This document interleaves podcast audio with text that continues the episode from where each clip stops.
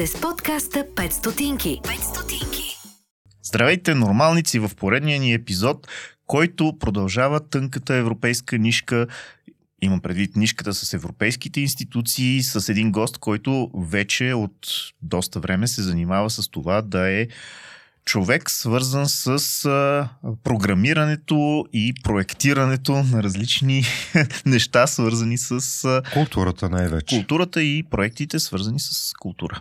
Точно така. С нас е Йоанна Стефанова, Джойс, по-известна, а, или поне навсякъде знаят като Джойс Стефанова, а, която аз поне познавам от не знам колко сигурно повече от а, 10 години, може би, не знам, защото беше част от един доброволчески екип към а, Форум Ключ в добрите стари времена, след което беше един от хората, които бяха на сцената на Форум Ключ. А, и тук в този епизод ще си говорим как от едното се мина през другото, през третото и се стигна до изпълнителната агенция за култура и аудиовизия в Брюксел, където в момента се а, намира тя и работи за програма Култура. И ако ви се струва малко странен този път, Creative ще видите, че Да. всъщност а, а, нещата, които неправителствения сектор, включително в България, прави, за това да помага на младите хора да се осъзнаят, да разберат какъв е смисъл от добро, доброволчеството, да м- Развият умения. развият различни да, умения, да научат нови езици. Всъщност, това, което на мен лично най-много ми харесва от този разговор е как всеки един нов език, който научаваш, ти променя тотално собственото аз. Да, собствената ти култура. Ама това да го оставим на всеки да си извади неговата нишка от, от този епизод. А междувременно под нас има една камара линкове. Първият от тях е бутона Patreon. Ако искате това съдържание да продължи да съществува и да може да записваме повече и повече, т.е. да продължаваме да записваме, записваме дори да не е повече и повече, а, и имате някакво отношение към а, подкаста 5 стотинки, примерно слушате ни поне два пъти в месеца или нещо в този стил, можете да проявите а, добро отношение към нас, натискайки онова бутонче. И Или да си виждайте купите свитчър, тениска с вашето брандирано име на гърба. Да, Сашо Така е. показва. Какво Айде, пише на гърба? сега сме с Джойс. Гледайте. Вие сте с подкаста 5 стотинки. 5 стотинки. Здравейте, нормалници! Е, здравейте, нормалници, го изпукахме, уважаеми нормалници, още в интрото, така че, а, както вече сте разбрали, днес с нас е Джойс, или иначе казано Йоанна, Мгм. нали, Стефанова, нали, тире Джойс, нали? Точно така. Нали? Да. Нали? И аз да кажа нещо. Еми да, кажи, нали. Нали. Имахме един гост преди няколко дена, който си беше, нали, нали. да. Тънката нишка с Европа и има ли тя почва у нас и продължаваме с новата ни гостенка, настоящата ни гостенка. Но първо, преди да стигнем до тънката нишка, е това същество Светлю. Аз. нали, и аз Сашо, които тук ви приветстваме заедно с онова същество, Владо, което не виждате в кадър, нали? И което така присъства деликатно в този подкаст. Основно с звуци. Тъй, тъй, тъй. И видео, да, с всичко присъства. А, тези двамата през цялото време ме ам, чувъркът е трудно казано, защото не е точно чувъркане, ама си е откровен пердах на тема кога ще правим отново форум ключ. И докато си говорихме за, за тия неща, в някакъв момент изведнъж така се появи възможността да си говорим с човек, който наистина е някакси по-така за- замесен в това, което сме правили в едни други времена, когато пет стотинки всъщност не съществуваше, обаче имаше форум ключ. И за това сме си поканили Йоана. И вече сме трима, дето да го врънкат за форум ключ. Мгм. Тук в следващия един час Обаче- аз ще бъда торчарнат. Обаче, ако трябва да съм честна, аз няма да врънкам за форум ключа ми за Академия ключ. Да, защото Което- тя мина през едно съвсем друго М. нещо. Я ни кажи как стигнахме до Академия ключ с тебе.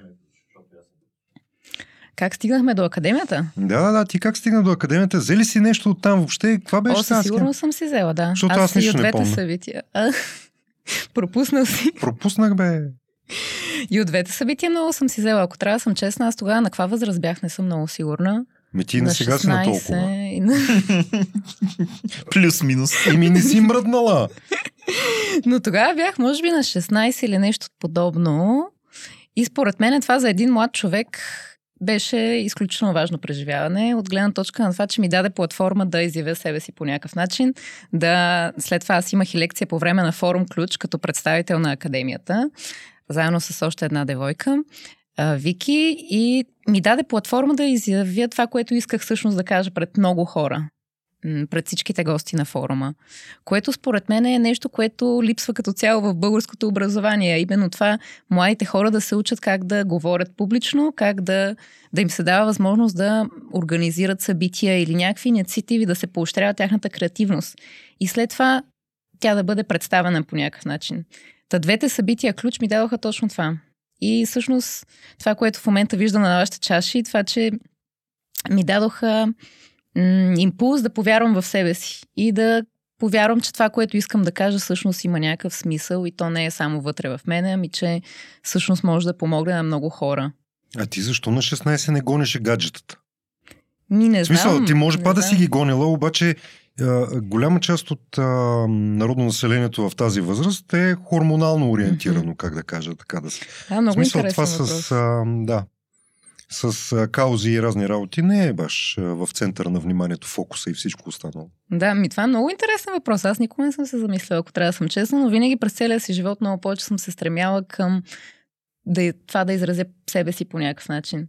Отношенията с хора също са важно нещо, но аз винаги кариерно съм се стремяла и винаги съм човек с много хобита, който иска да се развие по някакъв начин, да научи нещо за себе си повече. Не знам. Не знам дали се раждаме така. Някои хора имат повече интерес към опознаване на света, други към опознаване на сексуалния си живот, но то въпреки, че и това е голяма част, но не знам, може да е семейната среда, Аз хората съм около много мен. любопитен, тъй като това събитие ключ очевидно е някакъв life-changing ивент на чист български язик и този тук а, упорито отказва да го поднови, за да не променя повече живота на много хора. И като го подмени, поднови резко някой ден, какво ще правим? Какво ще правим? Еми, а? ще имаме още такива примери, като тук стоящия, но въпросът ми по-скоро е ти как попадна в а, Академия ключ или в форум ключ, как се стигна до там въобще да разбереш за това нещо и да станеш пък и част от него? Ми, ако трябва да съм честна, съвсем случайно. Аз, както казах вече, че съм доста активна. Аз през цялото време търся в Google някакви подобни инициативи. Търся академия, търся, не знам, креативност, предприемачество, някакви keywords и намирам такива събития. Ако трябва да съм честна, аз дори на Карибите отидох по този начин, по една програма и пак участвах в една академия. Не знам, аз ме ми е много интересно да пътувам в различни държави също така. Значи, очевидно, на много трябва да кръстим подкаста. Академия 5 стотинки. И ще започне да излиза в Google най-отгоре. Е, защото е с буквата А. А иначе подкаст 5 стинки е с П. Ще са арчи. Еми, в корсе. Ами да. Та, извинявай, че те Ами не прекъснах. знам, да, по такъв начин е. Но иначе другото, което ти каза, аз а, участниците от моята, как се казва, кохорта или моята. Котилото. група. Е, да, на Ако български. трябва да съм честна, всички от тях наистина са интересни и се развиха по много интересен начин и правят доста значими неща в момента, които са доста социално ориентирани. Така че наистина добро влияние имаше върху всички, мога да кажа. И чисто от гледна точка на технологията, как се случиха нещата. В смисъл, ти просто се обади на Сашо, казвам, абе, гледай сега тук, видяхте в интернет на първо място Академия. А? Еми да, и той каза, аре. Не, не, шегувам се, шегувам се. Има се, имаше Със процес, Сигурно се казва. Айди! Айди. Защото Хванахте аре, ме. някак си неговите уста не звучи. Да, да, да. Не звучи благозвучно. Ами не, имаше някакъв процес на кандидатстване и то така се случи, че не знам, аз винаги вярвам, че хората, които организират такива събития, наистина искат да, да окажат влияние върху участниците. Те си имат някакъв начин, по който усещат кой е правилен и кой не е правилен за академията. Имаше някакъв процес на а, кандидатстване, написане на някакви, някакъв стейтмент или нещо там мотивационно, инспирационно. Е, чакай се, не сме карали. Аз никога не съм вярвал в писането на есета. М, Но виж, интервюта на живо, да.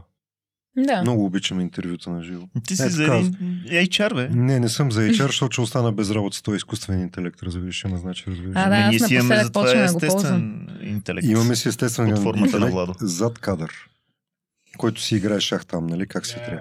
Качвам си подкаст. А качваш си подкаста си жив и здрав. Аз само да кажа какво представляваше академията. Академията събрахме едни, едни млади хора, които наистина кандидатстваха за това нещо да дойдат при нас. А, и организирахме възможност в рамките на гордо една година нещо средно между стажуване и учене в различни организации, в които те ходиха там да подпомагат дейности, имаха си задачки, които изпълняваха и най-накрая трябваше да се изложат нали, в кавички на сцената на големия форум, като разкажат какъв е смисъл от файдата, ако няма килипир. Защото нали, точно това е. В общи линии нещата бяха насочени към доброволчество, ама доброволчество, което развива умения. Ти какви умения горе-долу разви? Въобще нещо, освен че не помниш с добро. ами, мисля, че това, което казах още в началото, всъщност, може би, тази, това самочувствие, то не е точно самочувствие, ами някаква си вяра в себе си, че нещата могат да се случат, понеже ние отделно от всичко това, което ти изброи, имахме и задачата да как ска, инициираме, организираме някаква собствена активност всички заедно, която може би до някаква степен да има някакъв, как ска, прозорец за развитие или да се превърне в някакво, не бизнес начинание, но някакси да се популяризира. И така цялата група организирахме нещо, което, ако трябва да съм честна, в последствие го видях организирано след това от други хора, което наистина беше прераснало в нещо по-голямо. Нашия, нашата така идея много не се е, доразвие, ако трябва да съм честна, отвъд а, деня, в който го направихме. А, но това ми даде пак някаква вяра, че аз също мога да организирам събития и че съм добра в организирането точно и в някакси как се менажирането на не само културни, но на събития като цяло, което след това стана първата ми работа в България, а, която започнах след като завърших академията, Академия Ключ. И тя е... Ами тя беше в една фундация, не знам дали мога да и кажа. Да, да, да, да. Фундация едно... Освен ако не ги мразиш. Не, не. А, не, фундация едно си е супер добре. Да, аз всъщност и с тях имам така много топли отношения. Аз не знам, в целия ми живот, ако трябва да съм честна, всичко се случва по някакъв горе-долу случайен начин. И аз не съм от хората, които много планират и много се стресират относно това, което ще се случи. Аз по-скоро вярвам в а, това, че трябва да, как се да се оставиш на процеса и процеса ще те доведе някъде и ти след това трябва да ти го приемаш или не го приемаш, но някакси нещата те тласкат в определена посока. И в фундация едно аз срещнах всъщност много подходяща среда за себе си. Това до някаква степен беше като естествено как се казва, продължение на Академия Ключ, защото аз там започнах първо с един стаж в фундацията. Тя е културна организация и се занимава с а, културни събития за съвременно изкуство. Всъщност, One Dance Week. да, точно да. така. One Design Week и One Architecture Week и покрай тях други събития. И аз там останах, мисля, че 5 години и това беше работа нон-стоп и те ме научи на всякакви качества. Там научих абсолютно всичко, което съм искала или не съм искала. Но да. А това да работиш за неправителствена организация не ти ли беше... Сега, почваме отново този въпрос. А, това да, да работиш за фундация, дето не, не плаща особени пари, защото нали, в бизнеса би могъл да изкараш някакви, пък Да. тук... Еми, ако трябва честно да отговаря, да отговоря, аз все още си мисля, че това да работиш в неправителствения сектор е някакъв лукс. Аз не мисля, че човек, който има нужда от доходи, може да си позволи наистина. Да не говорим, че то, ако трябва да съм честна, и емоционално не е много лесна работа, защото ам, аз, моето образование също е в културния сектор и съм правила много изследвания на тази тема. А, културния сектор и въобще неправителствените организации, тези социалните сектори също, те а, се базират до някаква степен и на добавената стойност, която човека получава. Нали? Там не само парично е заплащането. Заплащането идва и в други варианти, които са по-свързани с как се чувства човек. Дали се чувства, че прави нещо значимо и това му носи нещо, което примерно в частния сектор често го няма, да кажем. Но според мен или е за по-млади хора, или трябва да си много силно да вярваш в това, което правиш и наистина да нямаш огромна нужда от финансови средства. Ако имаш такава нужда, може би трябва нещо странично да правиш, но да кажем, аз работех в този сектор доста години. Дори се премести в Пловдив, доколкото. Да, да, да, да. За да може да правите там покрай Точно Капана така, да. и покрай Европейска столица на културата. Точно така, да. Доста неща. Да, Ам, което също беше приключение. за това, което се случи в последствие? Еми, това е интересен въпрос.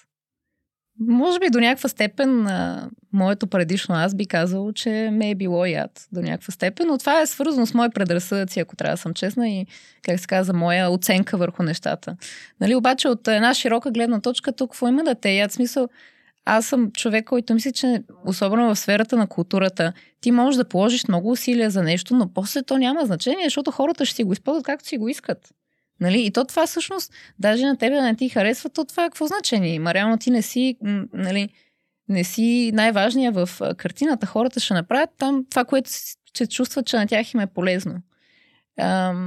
И културата трябва да е свободен сектор, т.е. не може, примерно, една организация или, ам, как се казва, или политици да налагат нещо, което те си искат. Има много организации, има много хора и те ще си направят това, което нали, на тях им е полезно и, и това, в това се състои динамиката, в крайна сметка, на сектора. Така че от тази гледна точка мисля, че това, което се случва, си е съвсем нормално. Ами, аз да дам контекста на въпроса. Контекста на въпроса е, че а, голямо ахо, ахо, ахо, нали, ихо беше в началото при кандидатстването за Европейска столица на културата. Фундация едно беше, как да кажа, една от движещите в, в Пловдив. Впоследствие някакси, като стана Европейска столица на културата, едни други хора заеха едни други позиции. Както обикновено се случва, действаме с а, иновативност и най-накрая хора, ръченици и а, детска рисунка. Да. Нали, не, нещо в този стил стига тавана така е, на, на това, което е Да, защото, защото се появяват едни хора, които правят нещата по един доста оттъпкан и добре работещ начин. Не ми да. А, та, е. та за това. И, и като, като реши да се занимаваш с културен менеджмент, а, смяташ, че нещата са такива, каквито. Тоест, организации много могат да, да постигнат различни неща, даваш свобода. За порусите Детска- от нас, какво е културен менеджмент?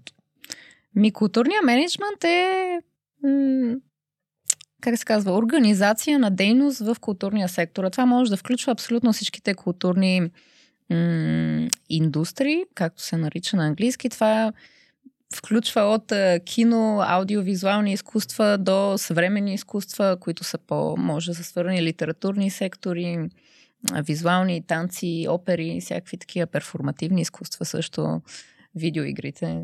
Абсолютно Те всичко, водят което ли са е... изкуство, видеоигрите? Да, да, да. да. Значи, да, можеш вече да ми казваш а, културовед.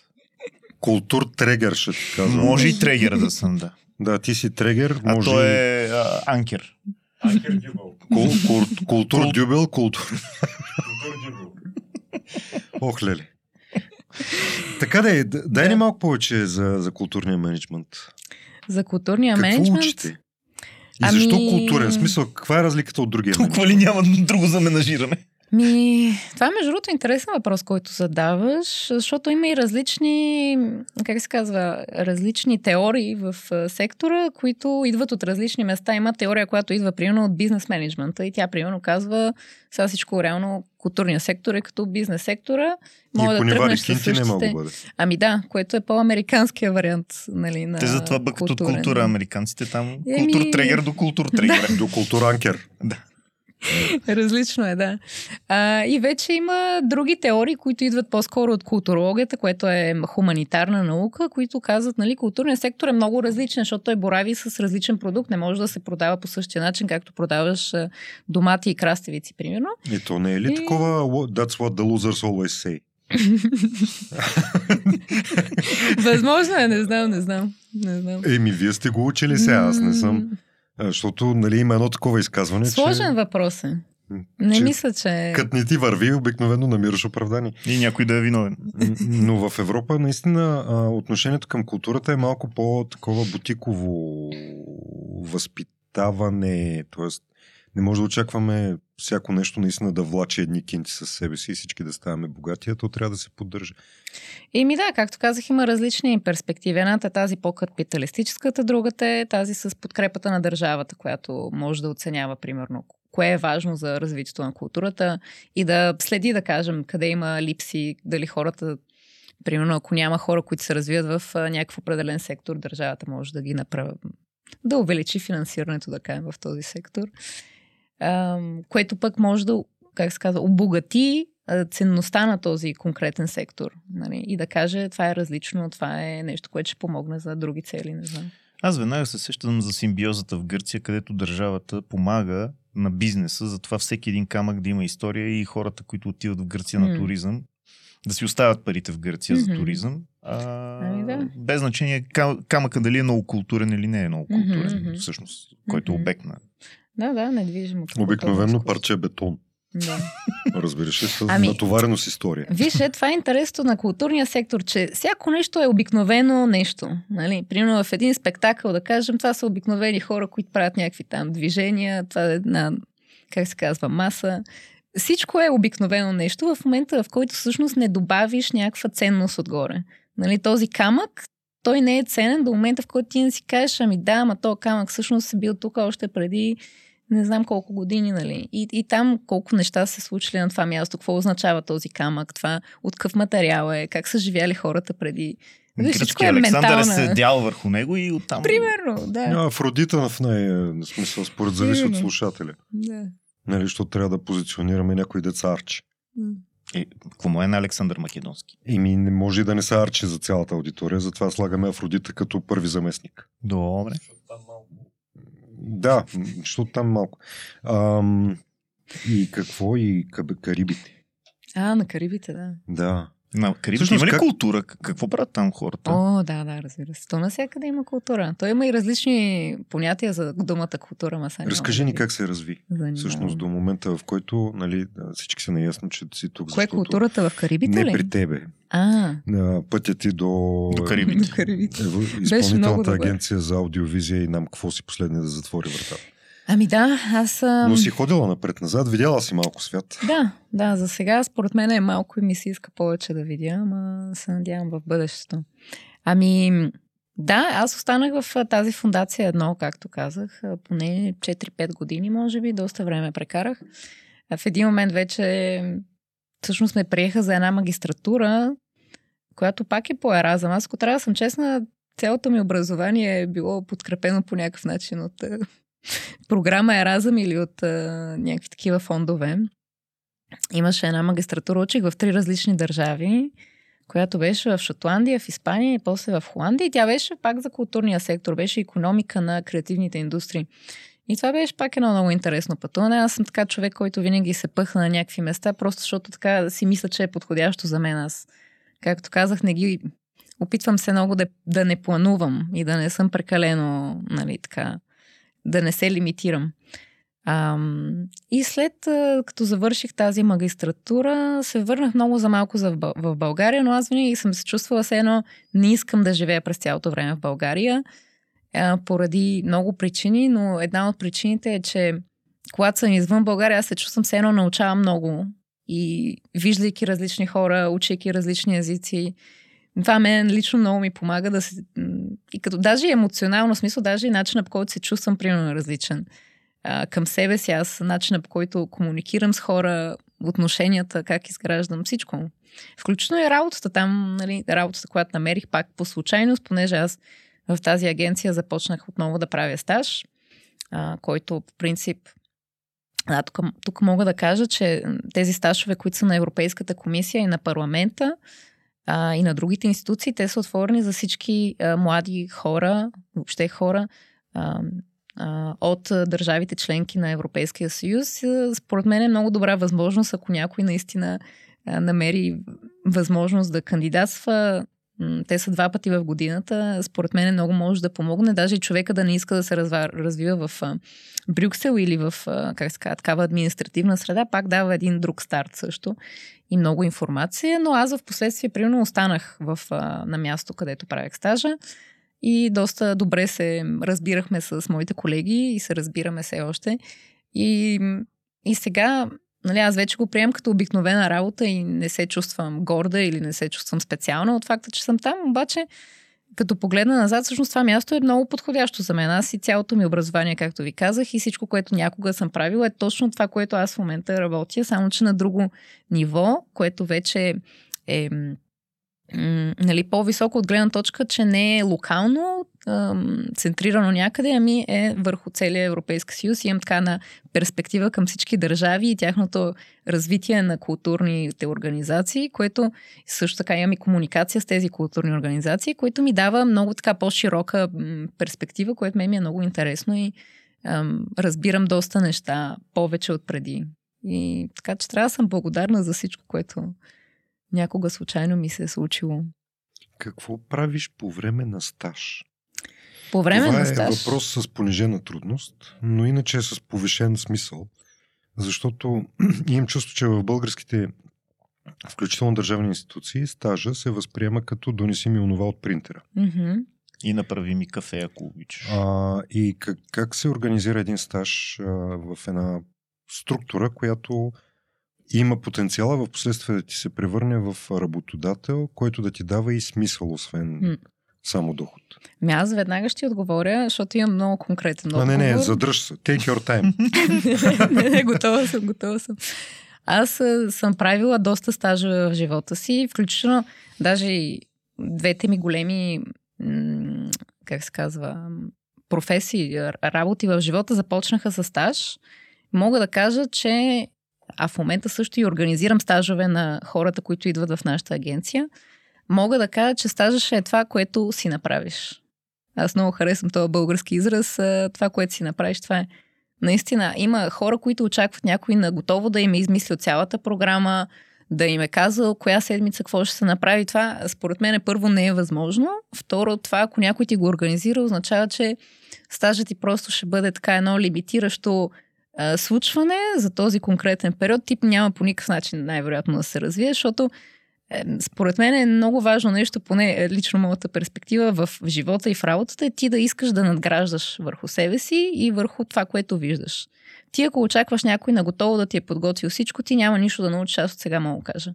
И аз познавам и много хора, понеже имаме общност там на стажанти в европейските институции. Много хора идват и казват, ами то ние нищо не правихме, тук те не ми дават работа, аз тук не знам какво, нали, аз не очаквах да е така. Еми, ако не е за тебе, окей, нали. Обаче ти трябва, твоята цел по време на тези месеци на стаж е ти да положиш възможно най-много усилия, ти да си намериш работа, ако ще да е каквато идея. Ти трябва сам, нали, тя инициатива трябва отвътре да идва. Включително и това, което ти след това каза за работодателя, да ти даде, да ти даде как се казва, мотивация, то по-скоро ти трябва, според мен, да си само, да се самомотивираш. Ти ако предварително не виждаш мотивация в позицията, няма как да очакваш тя да дойде в някакъв момент. И ти Поне какво лично, прави? според В мен. смисъл, как си самосъздаде туито? Ми не знам, аз така на мен винаги ми се случва, че аз винаги създавам супер много работа. Около мен аз наистина на всички стажове. Бахтам, В комисията тръгвай си. Аз мога ти кажа, че в комисията още по време на стажа почнах да извършвам задачи, които не са за моята позиция. Аз помагах на доста високо ниво и след това мисля, че това доведе до... Въпреки, че моето оставане беше и, как се казва, също м- ам, случайност до голяма степен, но аз вече бях изградила връзка първо с хората, заради това, че винаги съм искала и допълнително да оставам и да извършвам някакви задачи, нали, които не са точно моята, как се казва, моето място. Но някакси смесицата от тези неща. Разкажи ни малко за А- тия задачи. Така ли? Да. Еми, то общо взето е работа, да си те която... представим посадена. Окей, окей. туито. Да, аз мислех, че искаш по-философски Не, неща не, да не, не, чуеш. не, не, не. Значи, искаш по-конкретно. Простичко като за прости хора. Да. Еми, а, реално аз тогава в, по време на стажа са малко по, как се казва, повърхностни неща правиш крайна сметка. Не е точно това, което правят останалите хора в екипа, но е същата, същия тип работа, като това, което правя в момента, да кажем, което е проектен менеджмент. Ам, значи аз а, и преди и сега работя за програма Creative Europe, която е Творческа Европа и реално тя е грант в сектора на културата, който се дава на всички, нали, могат да участват всички държави членки на Европейския съюз. Има различни нали, как се казва, видове проекти могат да се организират и работата на целия ни екип реално е да съпровожда целият този процес по кандидатстване, оценка на апликациите, които са поступили, след това подписване на договори, административен процес е. След това следим изпълнението на проектите финансово и оперативно и след това извършваме нали, финалните, как се казва, финалната отчетност. Но освен това имаме и, понеже ние сме изпълнителна агенция, това означава, че ние изпълняваме грантовете. Дали ние не се занимаваме с политики, да кажем, нямаме тази функция. Нашата е по-оперативната дейност. Което пък ни дава доста информация относно, точно както казах в един момент, развитието на различните държави членки в сферата. Нали, примерно колко организации има те, за какво кандидатстват, в какви сектори се развиват. И ти по този начин наистина имаш възможност да се запознаеш с най-активните държави в всеки сектор.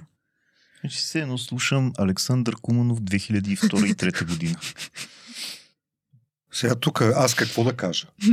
Ще замълчиш философски. Мълча си, напълно философски си мълча, защото Абсолютно същото правеше негова милост в локална агенция, тук в mm. а, народна почва. Народна. На народна почва, да. И направо се чудя как така комисията не те е забележила и вече не си аз имам, а, е, имам едно такова собствен сблъсък с реалността. Mm. А, когато излезнах от тая агенция, а, младежката, в един момент отидах в а, оперативна програма конкурентоспособност, където а, си мислех, че то това с проектния менеджмент много хубаво. Програмния менеджмент също. Mm-hmm. А, а, това е. Аз сутрин, обед, вечер програмен менеджмент. А, и, и правим ни такива работи и всички сме много напред с материала, обаче ми липсваше да пипна резултат, т.е. да го видя. Ние даваме едни пари, а, когато бяхме в а, младежката сфера, финансирахме проекти и някак хората, които ги изпълняха тези проекти, идваха при нас, може да си кажеш пет приказки с него, някак, като си ги кажеш тези пет приказки, ти става ясно мръднал ли е напред-назад, mm. дали ментално, дали физически. Нали, как се случват нещата? Наистина, тази инвестиция на 5,50, защото ние не давахме огромни пари, но давахме някакви пари, а, европейски бюджет, тази инвестиция как се отразява наистина на хората? И това беше и част от идеята да те, да те поканим днес, за да видим тази инвестиция на, на, а, от твоя страна на стъжувания, включване в инициативи и така нататък, как се у, а, отразява. Обаче да се върна към а, конкурентоспособност. Mm. Там си мислих, че голямата инвестиция е наистина в економика, някакви неща се случват и най-накрая се установи, че аз не виждам инвестицията. Виждам бумаги, те се движат, има някаква процедура, всичко е, нали? Но най-накрая виждаш фактура, приема предавателен протокол и няколко снимки и реално нищо не можеш да... да не е пипваемо. Не ти ли липсва това, което си правила в едно? т.е. да хванеш някакви хора, наистина да, да им организираш събитие, да видиш как те се кефят на това събитие, че участват или че са публика или въобще как той им се отразява. А, и сега отиваш на едно място, дето Светло преди в епизод 100 ме определи като един, дето носят папки на бюрото. Класиори. да, да, аз точно там подкарах нещата, защото това ти си би, била от двете страни и от страната на тези, които търсят финансирането, за да случат някакви питваеми неща. И сега си от малко по другата страна, те, дето дават парите. И, и виждаш ли вече пипваемите неща? Все още, т.е. Да, виждаш ли ги пипваемите неща. Mm-hmm. Ами тук доста интересни, как се казва, теми включихме, защото са, има така разнообразие от теми.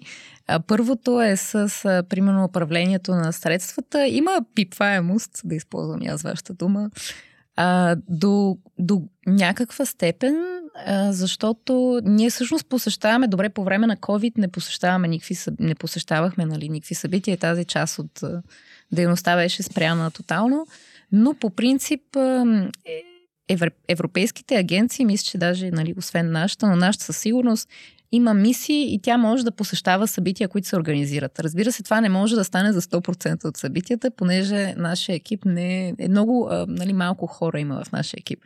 Ти е 500 човек. Но сравнено с броя на събития, които се организират с подкрепата на тези средства, няма как да бъдат посетени всичките средства. Но голяма някаква част от тях всъщност се посещават. И в този момент ти можеш да изградиш отношения, да, по- по-дълбоки отношения с организациите, които участват. Да не говорим, че тези, които са по-големите организации в Европа, те са известни. Нали, в крайна сметка всички знаем Берлинале, знаем нали, доста събития, доста във всеки сектор. Въпреки, че понякога не се сещаме. Нали. Обикновеният човек, който не е специализиран в сектора на културата, той се сеща, знае ги тези имена, но когато го питаш, той ще каже, не, аз въобще не се интересувам. Примерно не ги знам.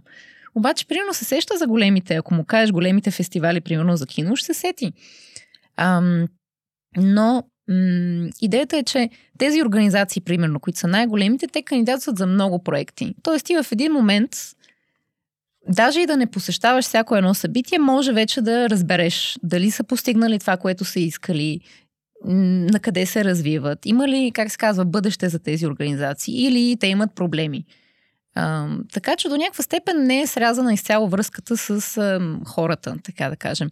Но от друга страна, това, което казвате, също е правилно, че е доста по-административна а, задача, нали, тази, която имам в момента. Но сега, ако ме попитате въпроса дали мога цял живот, примерно, да организирам събития... Питам те въпроса, ти можеш ли цял живот да организираш събития? Не, не, не бих могла, защото и това е, нали, всяка, за мен всяка професия си има и плюсове и минуси. Аз съм скептична от това да намериш нещо, което цял живот ще те прави щастлив и няма да търсиш нищо друго. Поне аз не бих могла. Аз съм по-така, променят ми се интересите. Аз имах нужда да спра да комуникирам с 300-500 човека на ден и още 500 човека да ми звънят по телефона и да получа 300 имейла на ден. Аз имах така нужда да спра от това и да аз обичам и теоретично да се занимавам с културния сектор. Може би от това е свързано. Ме ми харесва и нали, този анализ и да имам една по-широка картина на нещата, защото това е друго вече. Това е по-стратегическа позиция, в която ти може нали, политически а, да разбереш, и то не само политически, социално, културно, нали, да разбереш на къде се развиват нещата и ти защо го правиш това. Защото, нали, друго е, ти, ако, примерно, организираш събития, ти там може да попаднеш в омагиосания кръг, който ти не виждаш въобще какво се случва. Нали? Ти си организираш твоето си събитие, то си е важно за тебе, интересува си те. Обаче ти според мен, ако не, как се казва, не си създадеш малко дистанция и не си кажеш, добре, дай да видим, примерно, другите организации, те какво правят. Или, примерно, другите сектори, или в Европа какво се случва, или в целия свят. Според мен, ти ако това не го направиш, се самозабравиш и малко се губи, как се казва, добавената ценност, която ти можеш да дадеш на хората. За мен е важно да има баланс между тези неща и всеки човек да си дава сметка, че не е, както беше тази поема, не е самотен остров или нещо такова. Е, да те провокирам тогава с един забавен въпрос, понеже следиш развитието на организациите на европейско ниво. Ние кога ще спечелим Евровизия, в крайна сметка? Оф, това... това не го следи, ако трябва да съм честна. Е, това е много странен конкурс. Този, този важен въпрос, който нас ни вълнува. Еми, не знам, ти как мислиш? Да, да ти върна въпроса. Нямам поглед, ама нещо нашите културни дейци не са се забързали май много-много или там политическия да, въпрос е е смесено тук. Ами... Как върват политиката и културата? Ръка за ръка или един срещу друг? Еми... Това защо е сложен въпрос? Не знам. А, както, както в политическите науки и економическите теории, тук е, има различни гледни точки. Зависи... Има две школи по въпроса, искаш да, да кажеш. Да. Точно. Имам една и... приятел, където като не знае на, в коя посока, нали, казват, по този въпрос има две школи.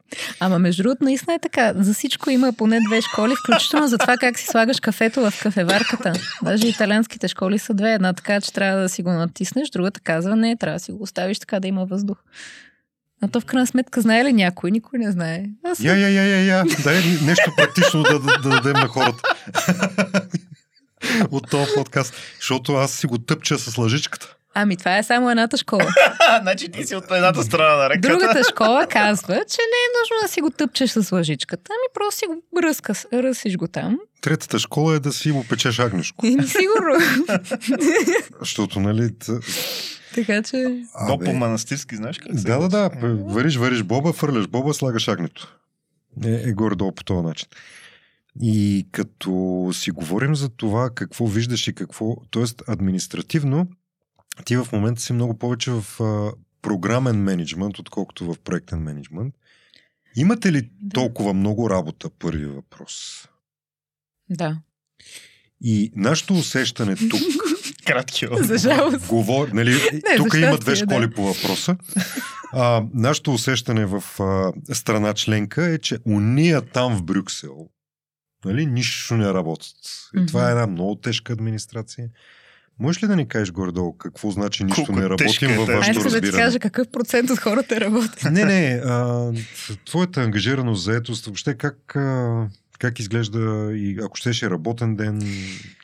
Значи, ако трябва да съм честна, поне нали, аз мога да говоря само за там, където аз работя в нашата агенция. Там има изключително много работа. Нашия екип е доста малък на фона на това, което примерно ние имаме като изисквания на година, че трябва да сме извършили. Примерно от гледна точка на м- отворени покани, които сме пуснали, апликации, които сме получили. Всичко това е изключително много.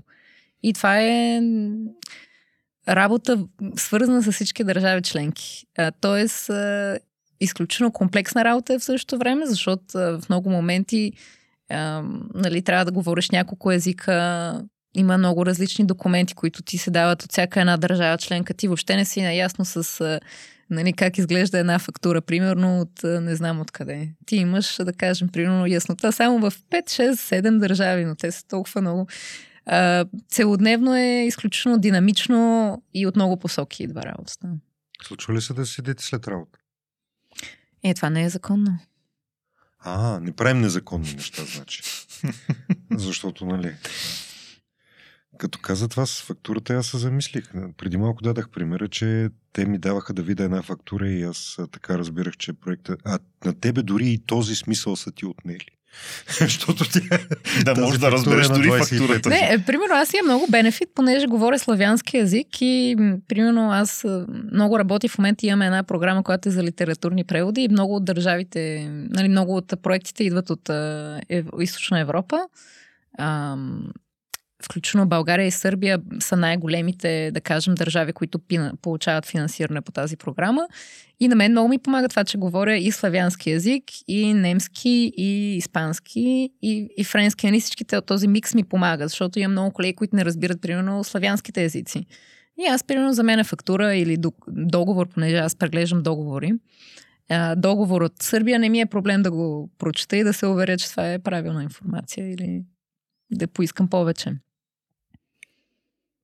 Не мога да, да, да артикулирам някакъв странен надпис на сръбски в договор. Е, как? Не можеш. Защото те, нали, имат разни странни, т.е. за нас Е, странни малко глаголи. да, е. имат, имат. Ама то... Не ти ли става смешно? Не. Като фанеш такъв един странен смисъл. Един рачун. Рачун. Ими така да е. Може би, ама като няма с кого да се посмея заедно, не е същото, разбираш. Като няма на кого да каже, гледай. Тогава... Белград, Да. кафана. Аз и още няколко човек насред Белград на кафана. И тъй като тази кафана ни влиза в разходите за престой М. и за предвижване, М. бяха ни казали, имате такива пари, нали?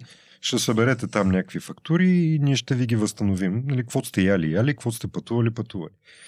И сега ние сме застанали насред Белград в тая кафана и сега как да му искаме фактура на този човек? Пили сме по едно кафе с омлеко. Еми... И излиза едната и казва, аз ще отида и ще му кажа, дай ми фактура. И след малко се връща, носи цял кочан А, да.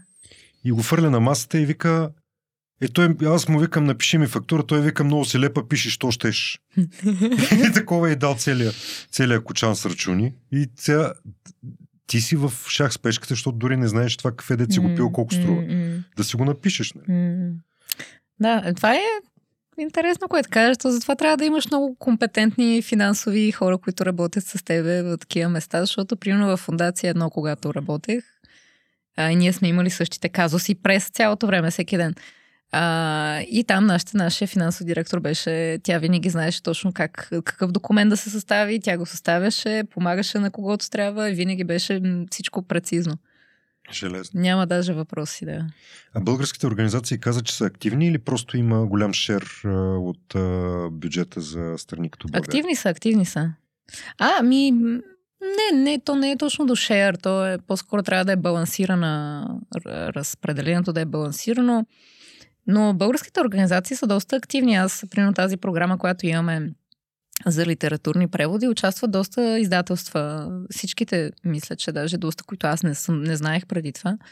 И много добре се справят. Аз, ако трябва да съм честна, от работата ми в този капацитет съм много доволна и така. В сравнение с много дър... други държави, българите просто много добър проектен менеджмент, много добър финансов капацитет имат, нали, от гледна точка на документация, организация на финансова дейност, са много добре се справят.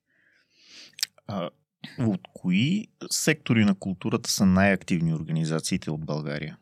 Ми конкретно, може би тази програма, която е за литературните преводи, защото тя като цяло се стреми да подкрепи организации, които е, работят с по-малко говорими езици, т.е. това изключва, да кажем, големите езици на Европа, които са английски, френски, италиански, немски, испански, испански да, италианския по-късно влезе. Ам, и, примерно, българския е език, който е по-малко а, разпрост... не разпространен, ами репрезентиран.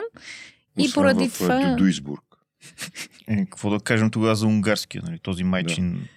Език? Да, Само да, на- да, точно да. така. Така че поради това има повече, примерно, организации с такива езици, които работят. Не, аз те питам, например, Да. ако бяхме свидетели в последните години на бих го нарекал дори бум на, на българското кино, на създаването на А, да, да. не само филми, но и сериали, и въобще такава аудиовизуална продукция. Да, да. Кандидатстват ли нашите студия за финансиране от а, вашите фондове? Аз обаче не работя за тази Аха, част, окей. защото ние сме, от нашата програма има две, три различни направления. Едното е само за кино и ам, Програма Медиа. А, Да, програма Медиа. Тя се организира, тя организира филмови продукции, те имат изключително много различни съб-програми, но и те имат и по-голямо финансиране от нас също така. Там, примерно, спадат и видеоигрите. Моята част. Защото е аудиовизуално. Да. Не, Така че не мога да кажа, защото... но ако трябва да съм честна, аз и, и с кино имам много голям интерес към киното и съм забелязала, че българските организации имат много добри отношения с... А, и, и са много професионално, са се развили много добре а, кино, нали, хората, които се занимават с кино. Аз на нашото оператор, че тук му търся работа, затова. А, еми. той в момента малко без, незаинтересовано гледа, ама в един Качвам момент, си подкаста. В един момент аудиовизуалната а, култура, която притежава, може да получи някаква изява. Ето, благодаря това. много. Ими той притежава. се. Сега, какво да му направиш? На, на черното бяло не мога да кажеш или на чер... черния чорап червен. Също така не може да кажеш. Нали? И. А, Ергот. проекти. Чорапите не са обект Аз на култура. имам, да, аз имам. А, очаквах всъщност малко по-различен отговор от тебе, защото сме свикнали да, да чуваме, че българските организации ги няма, няма креативност. Крадат едни пари само. Ми, дори това, нали, това е на, на по, още по-низкото ниво на предразсъдък, което може да, да се извади. Нали, първото нещо е, те кандидатстват там, за да освоят едни пари. Но какъв е, каква е добавената стойност за мен като гражданин от това, че ви има вас? Като Ми, програма. Да, ами... Щом нашите са активни, значи би следвало аз да съм видял някаква добавена стойност. Ами да, и, то реално, как се казва, добавената стойност е, м, кажем, може би най-лесно е, може да се каже, че има економическа също, нали? Примерно организирането на такива огромни събития, като филмови фестивали, каквито и да е фестивали с е, европейско финансиране, това води до увеличаване на нивото економическото развитие на държавата, в която това се случва, заради, как- както ти знаеш, всичките разходи, които се случват около този процес, всички лица, които са свързани. Обаче, от друга страна, не знам, предполагам, че четеш книги или Случва се. случва се. Да. Еми, аз забелязвам, че повечето книги, преведени в България, са по нашата програма, с която ние организираме. Или поне голяма част от преводните книги, да кажем. Ам, Имаш предвид тези, които не са а, английски към български. Да. Може и от тях да има. Не, най-вероятно няма в момента, да. но преди може би е имало. Но примерно на тези фестивали на книжните в България, е, панаир на книгата, не знам дали мога имена да използвам, да. Но там като отидете има много изключително, има много такива лога на творческа Европа и всяка издателска къща, примерно. Тоест, да кажем, това е нещо, което ти можеш да видиш, нали. Самия факт, че всички тези книги съществуват, това означава, че нали, Европейския съюз е, дал, е, ги е подкрепил. Тоест, ако това не беше така, със сигурност богатството, поне от литературна гледна точка, нямаше да е толкова голямо в България, със сигурност. Въобще нямаше да имаме такъв достъп до литература. Ам, обаче от друга страна, нещо, което пряко теб не те интересува е това, че с участието си в такава програма европейска, една организация може да научи много и да как се казва, да развие своя капацитет, въобще да организира международна дейност, може да си сфери часовника, както се казва на български, да види как се организира такава дейност в други държави, може да се направи много контакти. И съответно, примерно, събитията, които се организират в България, те се променят с времето. Те стават по-добре организирани, По-професионално. по-професионални, даже визуално се променят, нали, примерно естетическите принципи, а, да кажем, на визуалната идентичност. Брошурката става по-удобна за потребителя, нали. Навлиза дигиталната реклама. Не знам, в смисъл, променят се нещата и по този леко невидим начин за крайния потребител, но това също е резултат от участие на, нали, на, в такава програма. А български автори навън? Български автори навън има. ли интерес има, към има. български автори? А, има със сигурност. Аз сега, ако задълбаваме темата за литературата, има и тази литературна награда на Европейския съюз, която всяка година се избира, нали, се избира книга, която печели. И тя нали, вече не носи така, толкова голям бенефит, но преди тя наистина, как се казва, промотираш избраните автори. И има български автори, които имат тази награда и те след това участват в доста проекти и книгите им се превеждат почти на всичките езици на европейския, нали, официални езици от Европейския съюз. Съответно, има, има. Ако погледнеш назад, а, тези всичките неща, които, които си минала, а, опитвам се да, да те да те накарам да ми кажеш от това, което си инвестирала като усилия, М, кое ти е ценно сега, мгм. а, за да можеш да го ползваш и защо хората трябва да инвестират в стажувания, Мгм. в а, Ами... академии ключ и да. други академии е ключа. М-м-м. Нали? Ами сега ще ти кажа и това е... М- аз не съм сигурна, че българското държавно образование, през което аз съм минала, ме подготви ам, да бъда себе си, ако трябва да съм честна. Знам, че това така звучи много нали, абстрактно, но ам, и това е моят личен опит. Аз не мога нали, като цяло да говоря за всички хора, но опита, който аз имах а, по време на моето образование, всъщност да превърна в един това не е затворен човек, защото аз няма как да стана затворен човек и винаги съм била креативна и артистична и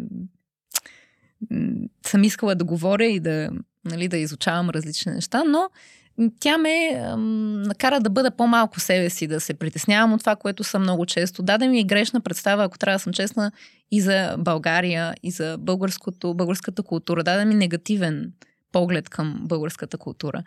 И даде ми, не бих казала ниско самочувствие, защото това е по-комплексен феномен, Все но още говорим за нашата си образователна Да. система. Нали? да. Да не излезе някой да каже, виждаш ли лично. те как правят?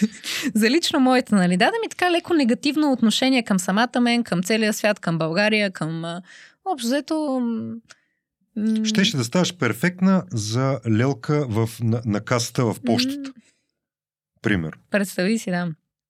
И въпросът е, че не знам, аз до голяма степен случайно участвах на всички тези стажове и доброволчества, които съм правила, понеже аз наистина много съм правила. Ам, това се случва се, понеже вътре в себе си аз имах някаква потребност да изляза, да се запозная с хора, да науча нещо ново. И си мисля, че ако това не се беше случило, аз нямаше да опозная себе си до такава степен, до която сега се познавам и нямаше да се чувствам толкова добре със себе си, ако трябва да съм честна. А, цялото това стажуване и доброволчество ме накара да... То въпреки, че звучи клиширано, и то не е точно и така. Но да изляза до някаква степен от зоната си на комфорт. Аз не мога да кажа, че имам някаква некомфортна нали, или трудности с нещо, но все пак стажуването те кара ти да отидеш на място, което не е твоето място, не си свикнал и да правиш неща, които не винаги ти изглеждат 100% за тебе или супер адекватни или много интелигентни. Понякога са м, безинтересни неща. Обаче въпросът е, че те поставя в ситуация, в която ти е дадена тази безинтересна м- ам, възможност и ти трябва да направиш всичко възможно. Ти трябва да правиш най-доброто. Защото в крайна сметка времето е ограничено, което всички имаме. И въпросът е, че ти ако не откриеш начин да се сем, себе мотивираш, ти ако не откриеш начин да виждаш някаква ценност вътре в себе си, ти ако нямаш нали, връзка с вътрешния си глас, аз не мисля, че може да имаш наистина щастлив живот, ако трябва да съм честна, или поне аз. Нали, за мен, примерно, аз виждам много млади хора, които ам, следват предписания на семейството си или на българска, нали, на културата, в която отрасват и ни излизат от там. Те си седят цял живот, могат, то не е въпрос на възраст точно, могат цял живот да си повтарят това, което им е казано. Малко като високо говорител, мегафон. Да. И си повтарят едно и също, правят едно и също и никога не се осмеляват да излязат от това и да видят всъщност какво се случва и каква харесва ли им, не им харесва. И аз честно ти кажа, аз лично понякога се очудвам, защото за мен това е много странно. Аз, примерно, да правя нещо, което някой друг ми е казал цял живот, аз това няма как да стане. Аз трябва да разбера всъщност това отговаря ли на мен като човек. Аз какъв съм въобще, аз трябва да разбера. И, и да правя неща, които са свързани с моята идентичност. И стажуването и доброволчеството точно това ми даде. Защото ако аз не бях правила тези стажове, може би аз по-малко щях да опозная себе си със сигурност. И след това и стажуването и доброволчеството ми дадоха и възможност да отида в други държави, да науча други езици. И наистина това, което казах по-рано, че аз не съм човек, който нали, гледа стрикно да следва някакъв план, който си е направил в пети клас а, и иска цял живот да си следва плана от пети клас, защото ако не, ще се чувства кофти, нали, и не е постигнал целите на прабаба му от а, или къде си. Аз това, примерно, не съм аз. И затова понякога се оказвам на места, които никога не съм си мисля. Аз честно така никога не съм си представила, че живея в Брюксел. Аз като растях, Брюксел въобще даже не съществуваше така на моята карта от а, локации. Аз френски никога не съм си представила, че ще уча. Аз и испански, ако трябва съм честна, никога не съм си представила, че ще уча.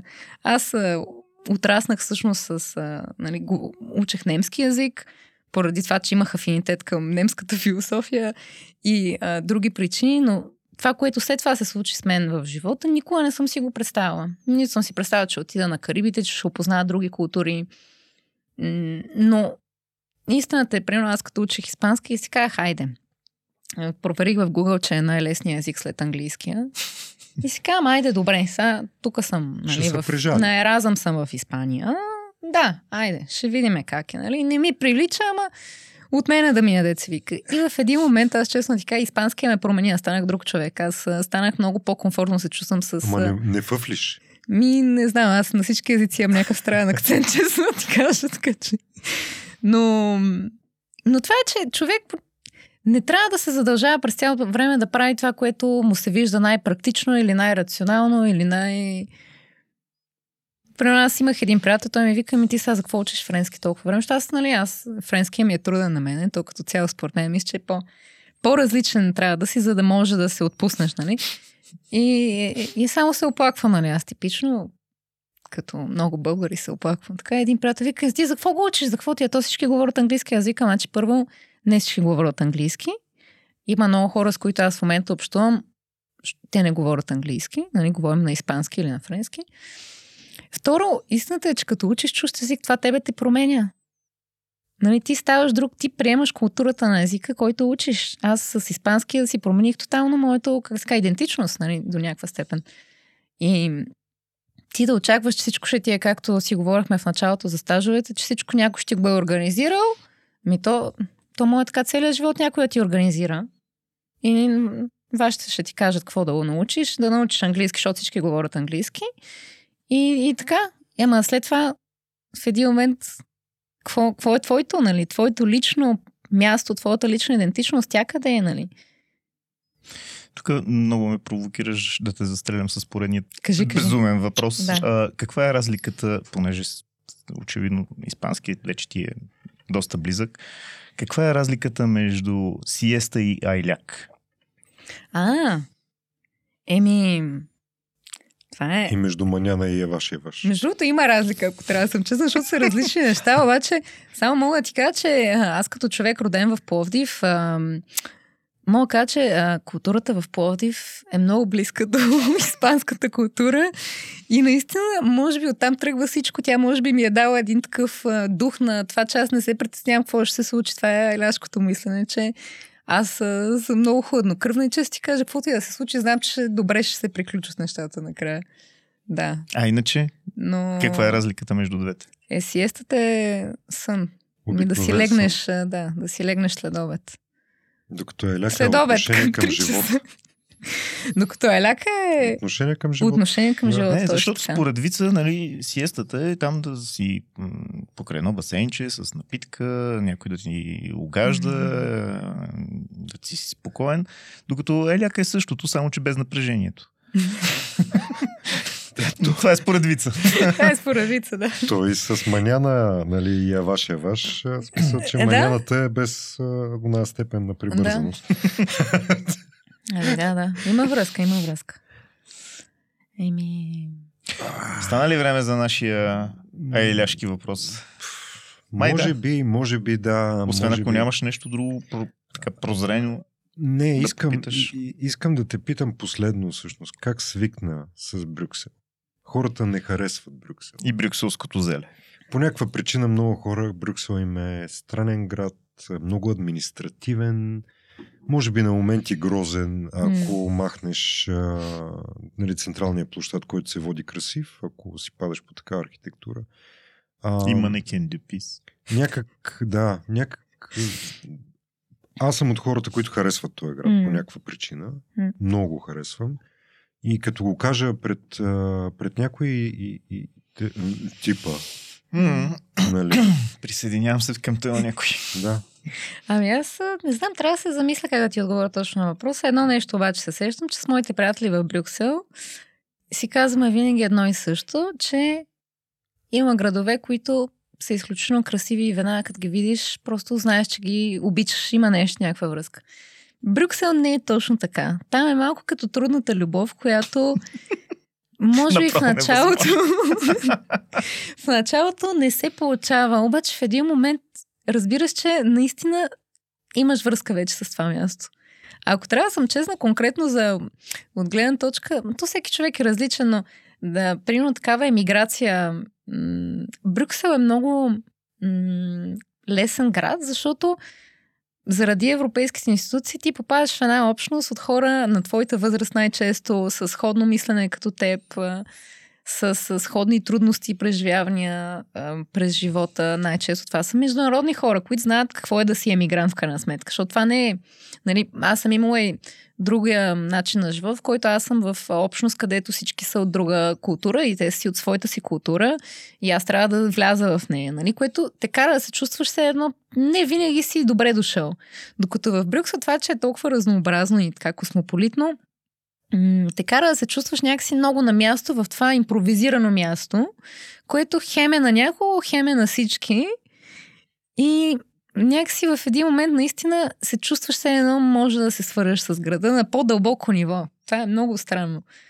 А, но със сигурност не е перфектното място. Ма то кое място е перфектно? Аз съм скептична да мисля, че нали, може да си някъде абсолютно всичко на 100% да е нали, подходящо за тебе. Къде? Българите в Брюксел, поддържате ли? Има ли някаква общност? Ами, аз никога не съм била човек, който много държи да бъде в такава общност. Аз по-скоро по-международна общност а, м- обитавам. Но има, има. Със сигурност има от всякакви видове, включително и в институциите. Има така приятелства между българи, си, поддържаме връзка. Има и а, има и български ресторанти, някакви о, такива о. неща. Не И, знам. и сиренце тип те вечер. има, има. Това е Всичко гръцка е. фета. Не е сиренци. Да, да, да. Сделана в Сливен. Пример. Нали, гръцката фета. Да. Но само още една бележка, може би, сега за града, е това, че до голяма степен всичките, как се казва, негативни или как се казва, м- а, неща, които м- не са много приятни в Брюксел, те много ми напомнят за България, да ти кажа. И тогава се чувствам още по-вкъщи, защото те са много сходни, като този хаос, примерно, който се случва в София, да кажем, и Брюксел. ем, градския транспорт, всичките такива обикновени трудности от живота, там ги има също като в София. Много е сходно, наистина, атмосферата някакси е много... Ем, има някаква, някаква връзка между... В смисъл, има някаква similarity между нещата. Така че не се чувстваш все едно си отишла, примерно, на, Да. в Сингапур. Онзи не е хаос, за Сингапур. който говорихме с, Да. с Майя. И, и това, че навсякъде всичко е различно. м. Защото да. то не е задължително да, да, е едно и също да. просто. Така е, така е. Да. Пример. В този град. така е. Да те питам за едни 5 стотинки, които да оставим на тези, които ни слушат и гледат. Нещо, М. което малка добавена стойност да остане след разговора ни. Може да е свързано в контекста да е, може да е нещо съвсем различно, може да е нещо умно, може да не е толкова умно, може да е виц. М. Каквото искаш да оставиш на нашите зрители, слушатели, тези, които се наслаждават на този епизод. Да, ами аз се чудех така, пък и вече доста 5 стотинки мисля, че хвърлих тук и студиото. Е, ти идваш от Брюксел.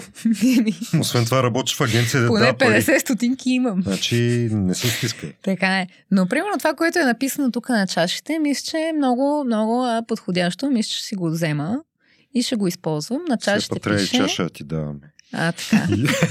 You're your only limits.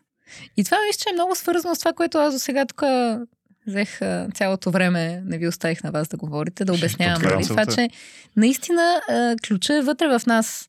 И ние може цял живот да се оплакваме за каквото си намерим. Ти може да се оплакваш през цялото време. Където и да си. Ти на... И на Малдивите ще се оплакваш, ако нещо, нали, ако вътре не си балансиран. Въпросът е, ти си лимита на себе си. Ти си това, което ще е прага и ще каже, е, от тук повече няма да се развива. Така че не може нали, да се оплакваме. Всичко, промяната идва отвътре. Нали? А, и това всъщност това беше това, което доброволчеството и стажовете ми дадоха. Точно тази гледна точка, че всъщност аз съм промяната. това не помня откъде беше, малко клиширано. Звучи, но Дуейн Джонсън скалата, пример. ние имахме цели ключове, които се казаха сподели промяна. А, точно там А, идва. добро как си? Точно там идва, да. А, Ще точно, ти, точно. ще виж ти. Еми, е, това е. Е, Значи е. всичко, уважаеми слушатели и зрители, започва с ключ, но не Пловдив. всичко завършва с ключ, защото надяваме се някога отново да видим ключ. Нали, господин техническо лице зад кадър? Аз съм спрял да го тормозя. Така че сте двама само. Имам известно спокойствие. Една трета спокойствие.